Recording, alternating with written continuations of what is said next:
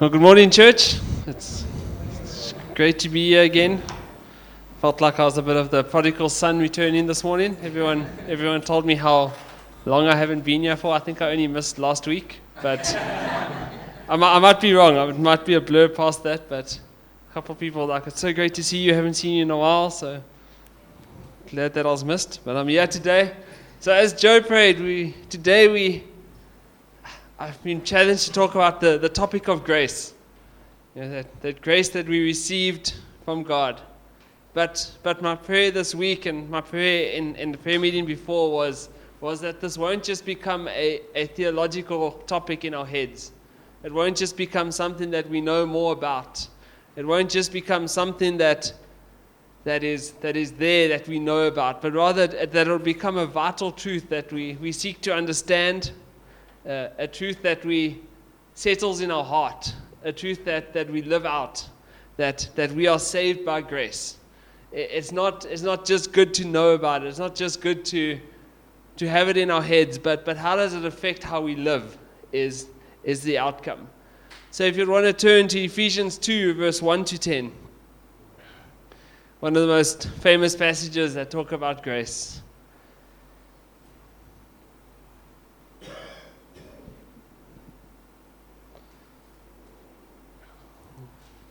This is what God's word says. And you were dead in your trespasses and sins, in which you once walked, following the course of this world, following the prince of the power of the air, and the spirit that is now at work in the sons of disobedience, among whom we all once lived in the passions of our flesh, carrying out the desires of our body and mind, and were by nature children of wrath, like the rest of mankind. But God, being rich in mercy and great in love, and, lo- and, and love, great, and great in love, which He loved us, even when we were dead in our trespasses, He made us alive in Christ. By grace you have been saved, and raised us up with Him, and seated Him in heavenly, seated us with Him in heavenly places in Christ Jesus, so that in coming age we might know the immeasurable riches of His grace in kindness towards us in Christ Jesus. And then the verse that we know so well. For it is by grace that you have been saved through faith. It is not your own doing, but it is a gift from God, not a result of your works that no one can boast.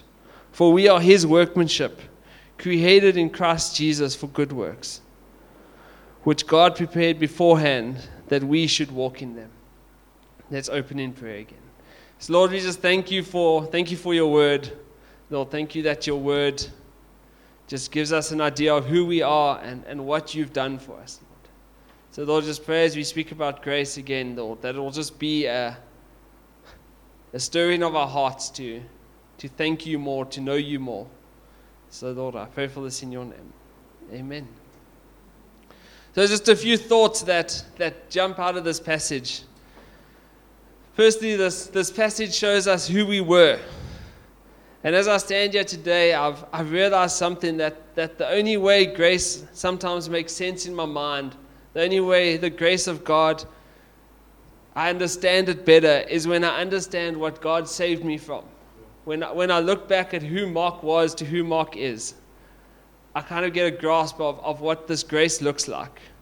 And today, if we view ourselves as all right people, if we view ourselves as, as not that bad, if we view ourselves as, you know, we can achieve this alone, then the question is, what is the need for grace in our lives? Because then we can just do this by ourselves.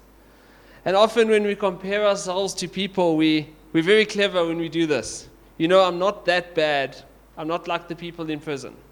I'm not that bad. I'm not like the guy who just murdered someone. I'm not that bad. You know, I'm better than Hitler. We we often compare ourselves to, to those who we know are bad. But the question is, how would we compare if we were to line up to God? God who is holy. The Bible paints a different picture of, of what we look like in that. And Ephesians gives us just a few wonderful descriptions of what we looked like. Firstly, it tells us that we were dead. This isn't just a figure of speech. This isn't just a... an em- uh, a use for, for emphasis, but rather it shows our condition, the condition of our heart outside of Christ. Without Christ, we are dead. Without Christ, there is nothing. But you might be asking, you know, I seem pretty alive. I seem like I'm sitting here today, breathing. I woke up this morning, so I'm pretty sure I'm alive. So how can you be saying that I'm dead? And the passage tells us that we, we're dead in our trespasses and our sin. To trespass, as we know, is to, to cross a known or an unknown boundary, to, to jump the fence. Once I went hiking in the Drakensberg mountain, Drakensberg Mountains, um, Mount Asausis. It's I think it's the second or the third highest peak in the Drakensberg.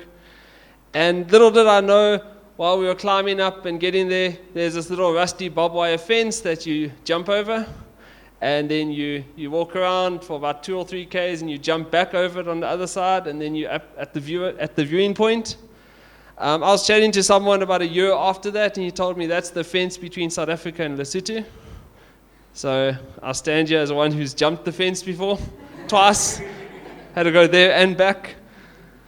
But but that was, I, know, I had no idea, I thought it was just a farm fence. So so often we, we cross borders or, or we trespass knowingly or unknowingly. We, un, we willingly or unwillingly cross the boundaries that God has set for us. God has God has commanded us what to do, and often we, we, we skirt around the grey edges. Did God really say? Does this really mean? Often we like children, if if you tell your child that something's hot, every part inside of them wants to touch it just to make sure you're telling the truth. And, and that's what we do with God. We we question, you know, has God really said this? Did God really do this? And we we, we jump the boundaries. We, we push the limits of, of what God has said. But secondly, it tells us that we are we are dead because of our sin. That we miss the mark. We fall short of the glory of God. The, the truth is this, that we, we break the commands of God, we disregard His ways, which has separated us from God. It has, it has separated us. Because of our sin, we are spiritually dead. So this verse isn't saying that we, we're physically dead, but rather it tells us that we are spiritually dead. We are separate from God. And nothing we can do can try to bridge this gap by our own efforts. The more we try, the more we fail. But there's good news that's coming. Secondly, we, we told that we were we were enslaved. We once walked following the course of this world. We were we we were enslaved by by our sin. We were enslaved by by the way we lived. At the best way to describe this, and, and the way Paul explains it is, is that we were bound in shackles. It wasn't just that we were taking a gentle, gentle walk in the in the park, but rather we were bound in shackles because of our sin. We were bound to the course of this world. The good we do will never break these shackles. The good we do will never even loosen them at all. This is our natural position. We want to follow the ways of this world. This verse tells us that, that the shackles were put on us, or we were bound by these shackles, by the prince of the power of the air. It's quite a cool name. I think like there could be a movie title there. But the prince of the power of the air, more more commonly known to us as Satan.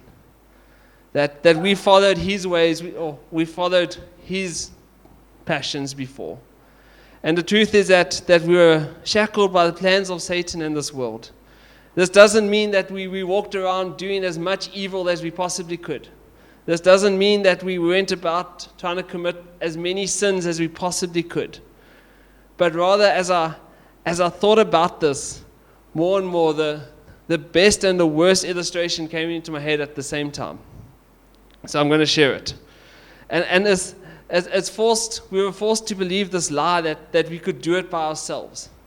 And in my mind, I, I picture Satan sitting on our shoulder like you see in the cartoons. Not a, not a great theological understanding, but but Satan sitting on our so- shoulder telling us that, that, you know, Mark, you can do this. You can. You just need to try a little bit harder. You just need to give a little bit more effort. You know, you, you can you can get rid of these shackles by yourself. You can do this. You can do this. You don't need anyone else. You can do this by yourself. But then as soon as you fail, as soon as you you fall short, his story changes, and, and he tells you that you're useless. He tells you that you fa- you're a failure. He tells you that you can never achieve anything. And the result of this is that we stay bound to the course of this world. We keep trying harder and harder by our own efforts. We keep trying harder and harder by our own standard to get rid of it. But rather we stay bound to to the to the idea that we can do this by ourselves. We stay bound by the idea that that we we're in sin and there's nothing that we can do to get out of it. But thirdly, we are told that we are condemned. Paul adds the final nail to the coffin. He tells us that, that we were dead, we were enslaved, and we were condemned. We were by nature children of wrath, like the rest of mankind. We were the objects of God, God's wrath, because God is a holy God. God cannot stand sin. He can't just let sin pass by. He needs to punish sin. God's wrath isn't just because he's having a bad day or, or you know, things weren't going so well today and that's why he's angry. But rather, God's wrath is holy. God's wrath is against sin. But his wrath is against us because of our sin. It's not just sin in general, but rather our sin as well. And this is what this is what has separated us from him. But as we, as I, as I was preparing this, and as I, as I, I've preached this before at Stirred In, but there was a, there was two, there was two important cases that that were were solved, or judgment was handed out in, in December, if you if you can remember back, you know, Christopher Paniotti and Oscar Pistorius. Those were two cases that, that happened, and and we look and and all the all the reports, all the the. The questions that were asked were, everyone was wanting justice. Everyone was wanting them to get what they deserve. You know, the, I read this article and Facebook, and and there was one thing that jumped out to me, and it said they they are now receiving the right punishment for the crime that they have committed. And as I thought about that, and I thought about us, that that we are condemned. We are by nature children of wrath. And getting death for our sin is what we deserve. Getting death for for our sin is, is the punishment that we deserve for, for the sin that we have committed against God. And God would not be just if he just swept our sin under the carpet. God would not be just if he just let it let us off the hook. You know, we, we cry out in the world for justice. Yet often when we when we relate to God, we, we hope that he's in a sense unjust or unjust. We kind of just want him to forget sin. But if someone's done something against us, we want justice. We want to see them punished. And and and in a sense, God needs to punish us for our sin. But this is our pre-Christ situation. And for those who, who may still be there, there's hope. And for those who believe, there's encouragement today to, to continue. And our favorite two words in the Bible appear next. Verse four. But God. This is who we were. But now God, the God of the universe, is, is breaking in. The God of the God who we believe in, who, who steps into our situation. The first important point here is that is that without God stepping in, without God fixing this, we would still be in the same situation that we are. But God, and Paul breaks into To, to worship of who this God is, a God who is rich in mercy. He doesn't run, his mercy doesn't run out. It's a vault that's depths are unknown. He's rich in mercy. It's incomprehensible to you and I, but we can worship him because he is rich in mercy. He is great in love. Love is not just something that God does, but who he is. He loves us. He's showing you and I this love. He's created the heavens and the earth.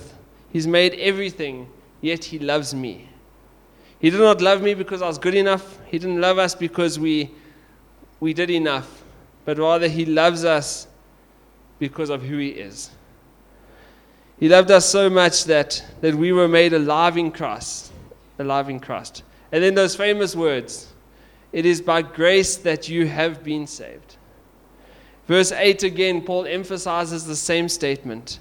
He says it is by grace. It is the grace that God has shown us. A God who is rich in grace and mercy. It's God who has done this. you have been saved from the wrath and the death that, that you, you deserved. Through faith. This is trusting and believing that the grace you have received is enough. Ridge, the danger today is that we can believe in grace. We we can go, Mark, I agree with everything you've said so far. But often we can think that God's grace is not enough. I believe in grace, but I want to add to it. I want to do something. It's it's grace for it's grace plus what I've done for God. Grace plus my achievements that, that I have. Grace plus how often I read my Bible. Grace plus how much I give. We often want to add to grace. We want, we, by nature, we want to do something to deserve something. I think I think it's, it's human nature. When someone offers you something for free, I know if, if you're anything like me, my first response my first response is, "What do you want from me?" Like, because no one's going to give me something for free. Because there's got to be some some thought, sort of response that they want. But this is where where we need to have faith that the grace that God has offered us is is free and it's enough. There's nothing more that we can do. There's nothing more that we, we can add to it. But we need to accept that. Then he carries on to say, this is not your own doing, but it is a gift from God. It is nothing we can do. There's nothing we can add. The only thing that we added to, to our salvation was the sin to start with. Jesus was the one who, who died on the cross to take that away. This is a free gift that, that has been given to us. It's nothing that we can earn. There's nothing that we can buy. But all we can do is surrender our hearts and accept it. It has been given to us. We need to just accept it. He carries on to say this is not a result of works, so that no one could boast. So I'd just like to pause for a moment and, and ask you to think of this question. What would, what would it look like if grace was earned? What would it look like if we could earn our grace? I think we would live with the question, have I done enough? What happens if I die on a bad day? You know, I, I, maybe I haven't had a good day today. What happens if I die? What happens if I forget to read my Bible and pray? You know, do I lose points in my in my grace bank account? You know, and, and how much is enough to to qualify? But the truth is this, that that grace isn't earned. It's a free gift from God. It's a gift that he gives us, a gift that we just need to accept. However, as I said, when, when we're talking about the faith section, I feel like every part of us would like to earn it. Every part of us would would would like to earn this grace. Then we then we could wear our badge of honor. You know, we could put our certificate above our desk and go, you know, I've earned this. Except we have the challenge to to worship God, the one who's done it all. Church, this is the this is grace. That you and me, a sinner, dead, deserving of punishment, can be brought back to God. Not by our own actions, not by our own doing or our own work, but rather as a result of the love and mercy that God has shown through Jesus Christ. That that this is grace, that that Jesus has done it all. I heard an interesting quote recently. It says that there's no algorithm that heals the human heart. The only thing that heals the human heart is Jesus. We can try so many things, we can try so many ways, but he's the only one who, who can bring us back to God. So what should the result of grace be? What should the result of the grace that we, we so freely ha- have available be? Firstly, it should make us humble. It is not our work. It is a gift that we receive for free. You and I received it in the same way. I can't stand here today and boast in my efforts. I can't stand here today and tell you how, how much I've done to earn God's grace. But rather, grace levels the playing field. Grace makes us equal. We are all, all in need of the grace of God, and God has freely given the grace to all. It should make us humble. Grace should make us humble and boast more in Christ, not more in our own efforts. It was all him and not us. Secondly, grace should make us worship. We can worship God for who he is. His mercy, his love, his justice, his grace, his plan to save us.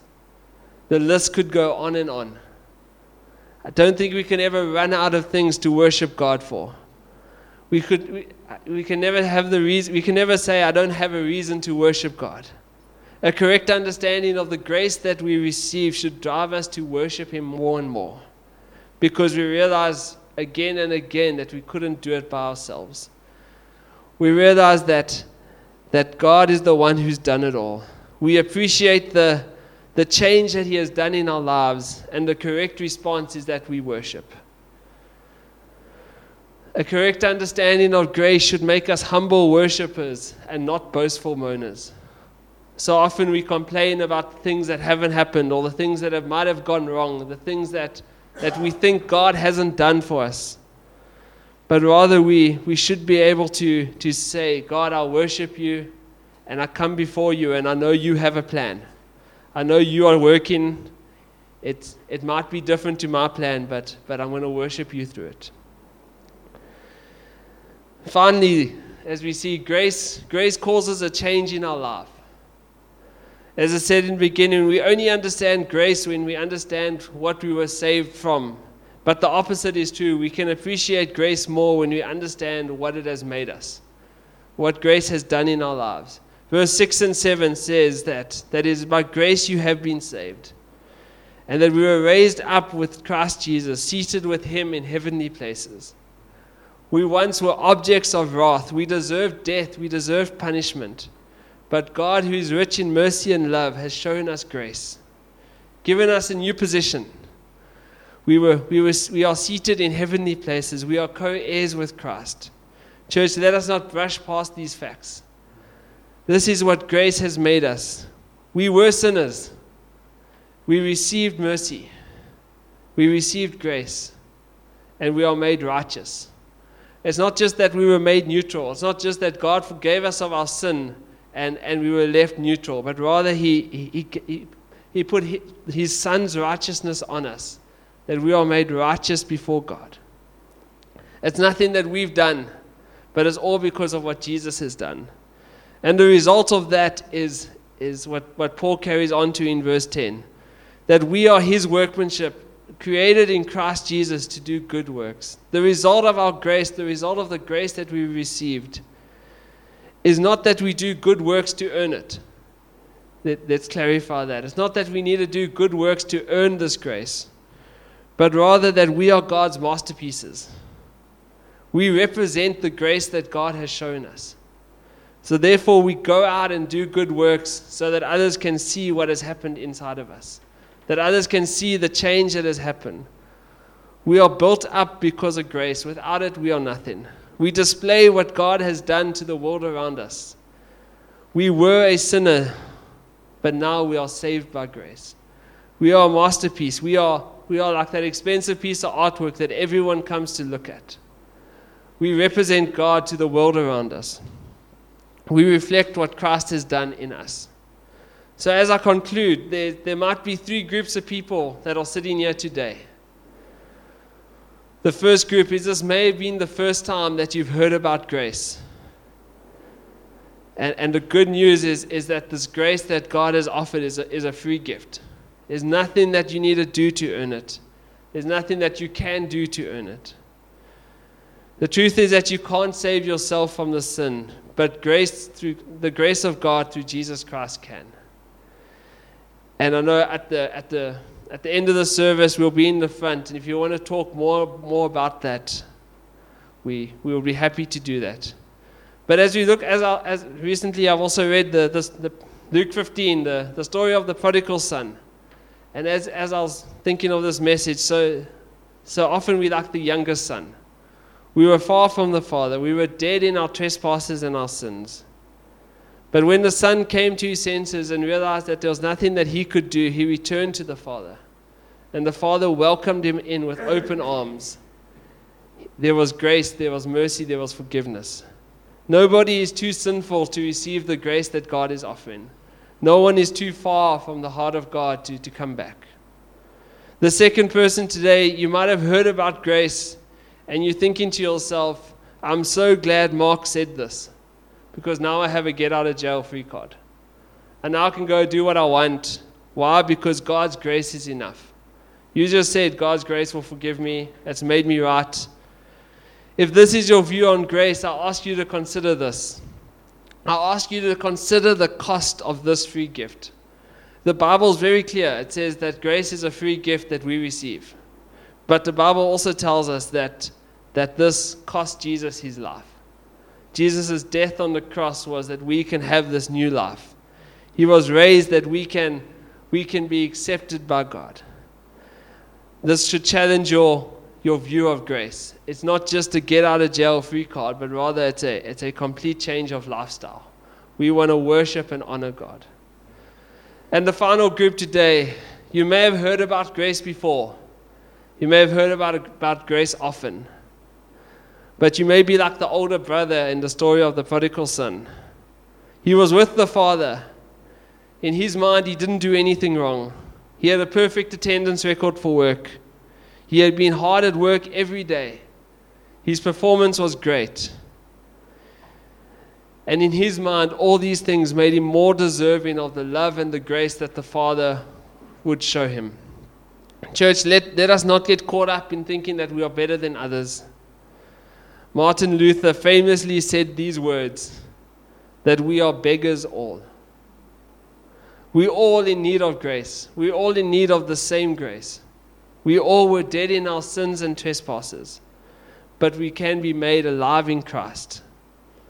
Therefore, it's nothing that we do, but rather what Christ has done for us.